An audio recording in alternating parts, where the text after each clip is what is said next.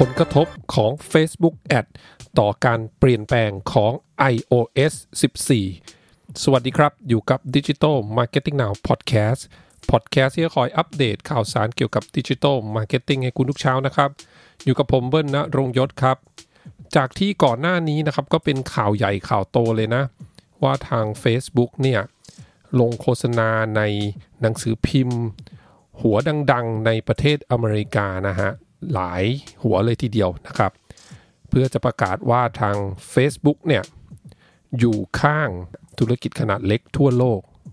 นะครับแล้วก็บอกว่าเหมือนกับต่อต้าน Apple นะครับในการที่เปลี่ยนแปลง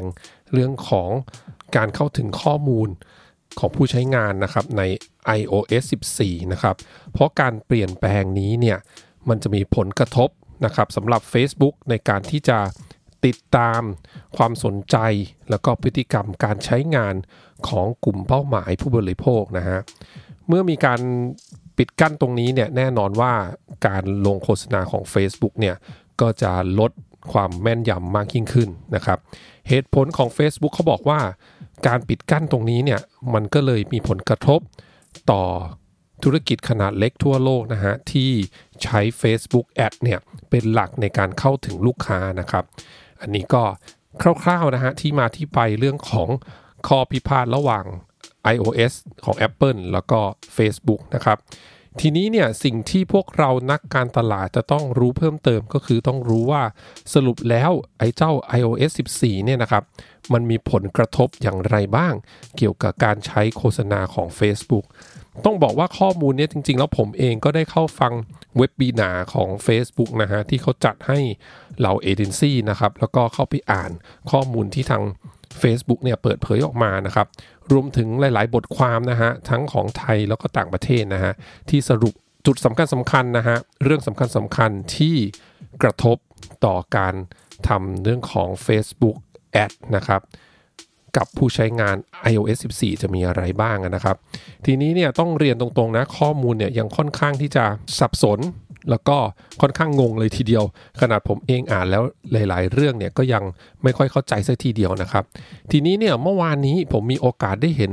Facebook โพสต์ Facebook หนึ่งนะครับเป็นโพสต์ของคุณจิ๊บนะครับคุณจิ๊บเนี่ยเป็นเรียกได้ว่าเป็นกูรูด้าน marketing เนี่ยแหละครับด้าน marketing digital marketing นะครับก็เป็น founder ของเอเจนซี่ที่ชื่อว่า Brand Baker นะครับผมเองก็เป็นเพื่อนใน Facebook นะครับกับคุณจิ๊บเนี่ยก็มาสักพักแล้วนะฮะคุณจิ๊บเองเนี่ยก็มักจะเรียกว่าโพสต์นะฮะข้อมูลหรือว่าความคิดเห็นเกี่ยวกับเรื่องของการตลาดเรื่องของ digital marketing ต่างๆเนี่ยบ่อยพอสมควรเลยนะครับ ทีนี้เนี่ยในโพสต์นี้ที่ผมเห็นคุณจิ๊บโพสต์ไว้นะครับ ต้องเรียนว่าคุณจิ๊บเนี่ยสรุปไว้อย่างค่อนข้างที่จะเข้าใจง่ายนะฮะแล้วก็ไม่ยาวมากนะครับ ใครอ่านแล้วก็ผมว่าก็น่าจะเข้าใจได้พอสมควรเลย ถ้าเกิดว่ามีพื้นฐานเรื่องการวางแผนโฆษณาทาง Facebook มาบ้างนะครับ ดังนั้นเนี่ยผมก็เลยคอมเมนต์ขอคุณจิ๊บว่าขออนุญาตเอา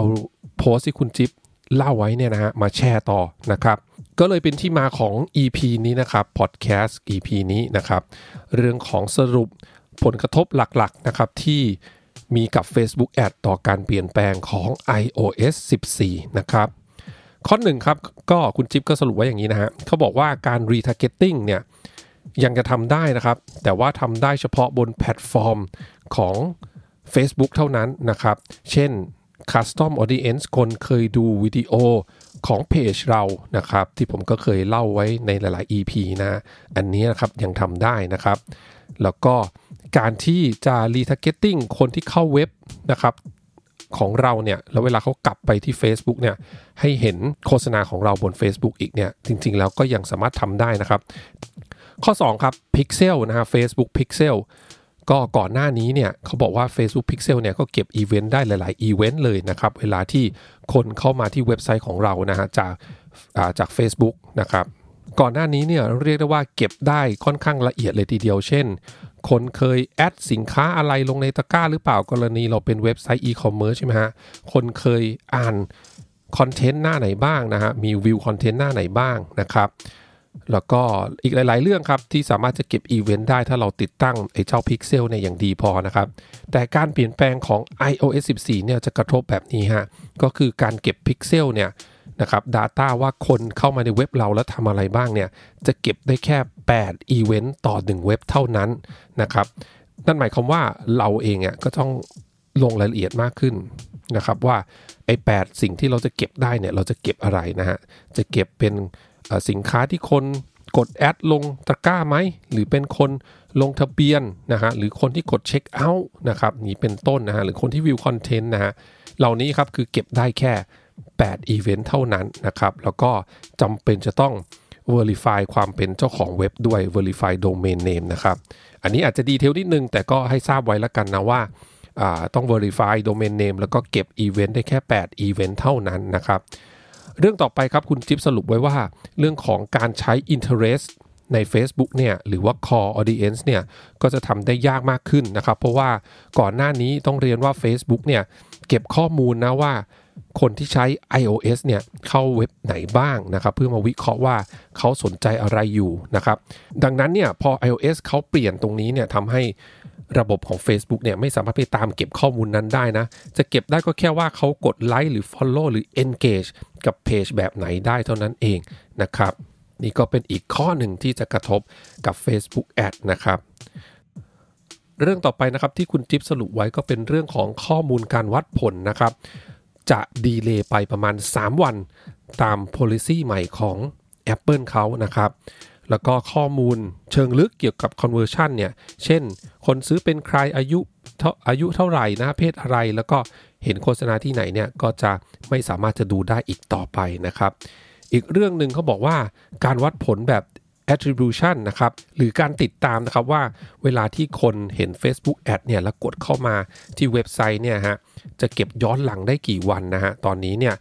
ย้อนหลังนะครับจาก iOS 14 เนี่ยบอกว่าจะเก็บย้อนหลังได้แค่ 7 วันนะครับ นั่นคือ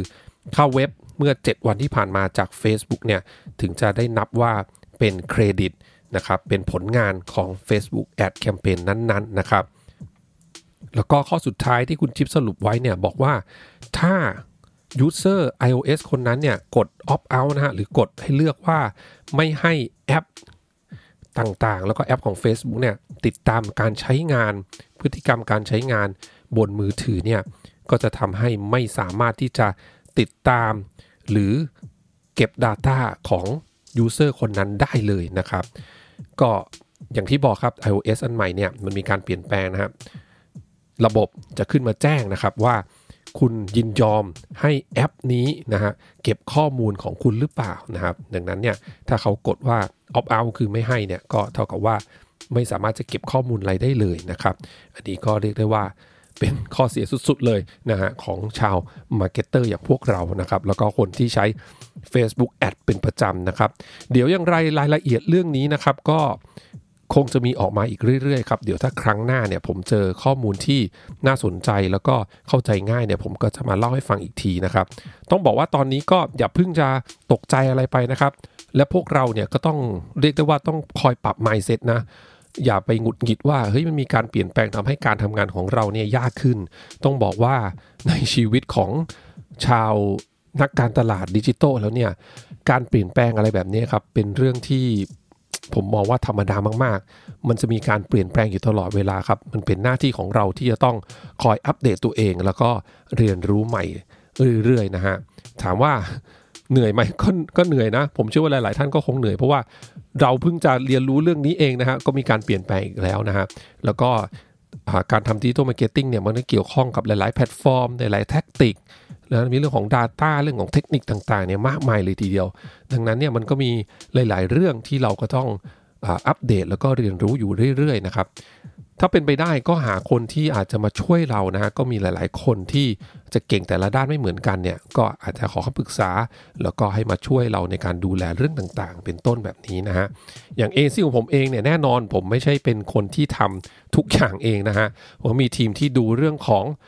bidding นะฮะซื้อ ad บน Facebook บน Google ก็จะมีแต่ละคนที่ชำนาญคนละแพลตฟอร์มกันอย่างนี้เป็นต้น มีคนที่คอยดูเรื่องของ coding ต่างๆ บนเว็บไซต์ มีคนที่ดูเรื่องของ Analytics เรื่องของ Data ต่างๆ พวกนี้นะฮะก็แต่ละคนก็มีความเชี่ยวชาญต่างกันนะฮะผมเองเนี่ยแน่นอนก็ต้องรู้เรื่องของ overview ภาพกว้างนะฮะ แต่ว่า in detail หลาย ๆ เรื่องเนี่ย ผมก็ต้องให้ทีมงานที่เชี่ยวชาญด้านนั้น ๆ เลยนะฮะ